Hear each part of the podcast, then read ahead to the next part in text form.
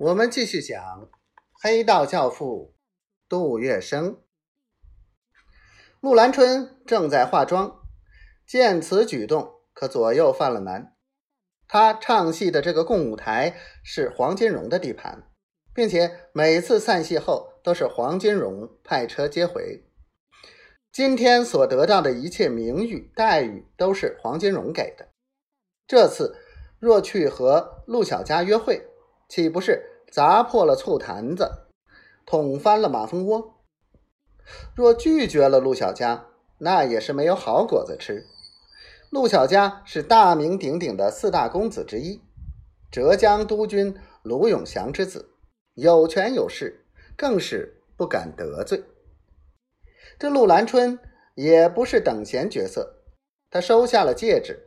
至于约会之事，只推说今晚没有空。没有接受，也没有拒绝。跟班来回陆小佳，陆小佳不由一阵冷笑，顺手掏出一张帖子，丢给跟班，命令道：“去，陆小姐不喜欢私的，少爷就来公的。”陆兰春接着帖子，心慌意乱，还不曾想出对策。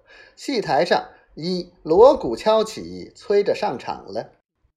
他急忙站起来，走进门口，做了几下深呼吸，力使自己神志清爽一些，然后出场了。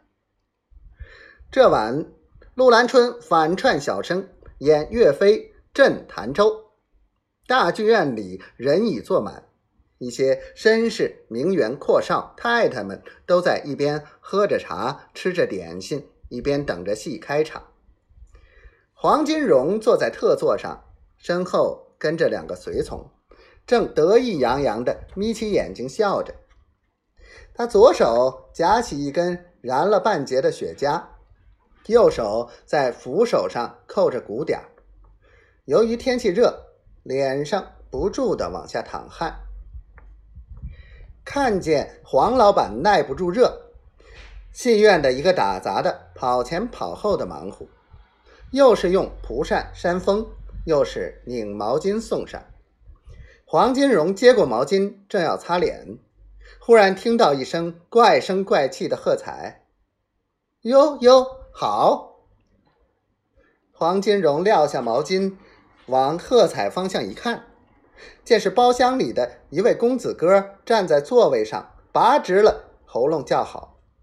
黄金荣再往台上定睛一瞧，陆兰春刚从出江门上上场，甩了一下水袖，一步台中亮相，想在腰上的垂带踢上肩头，连踢三下都没踢上去。台下人看着，由于慑于黄金荣的威势，没人。敢声张的。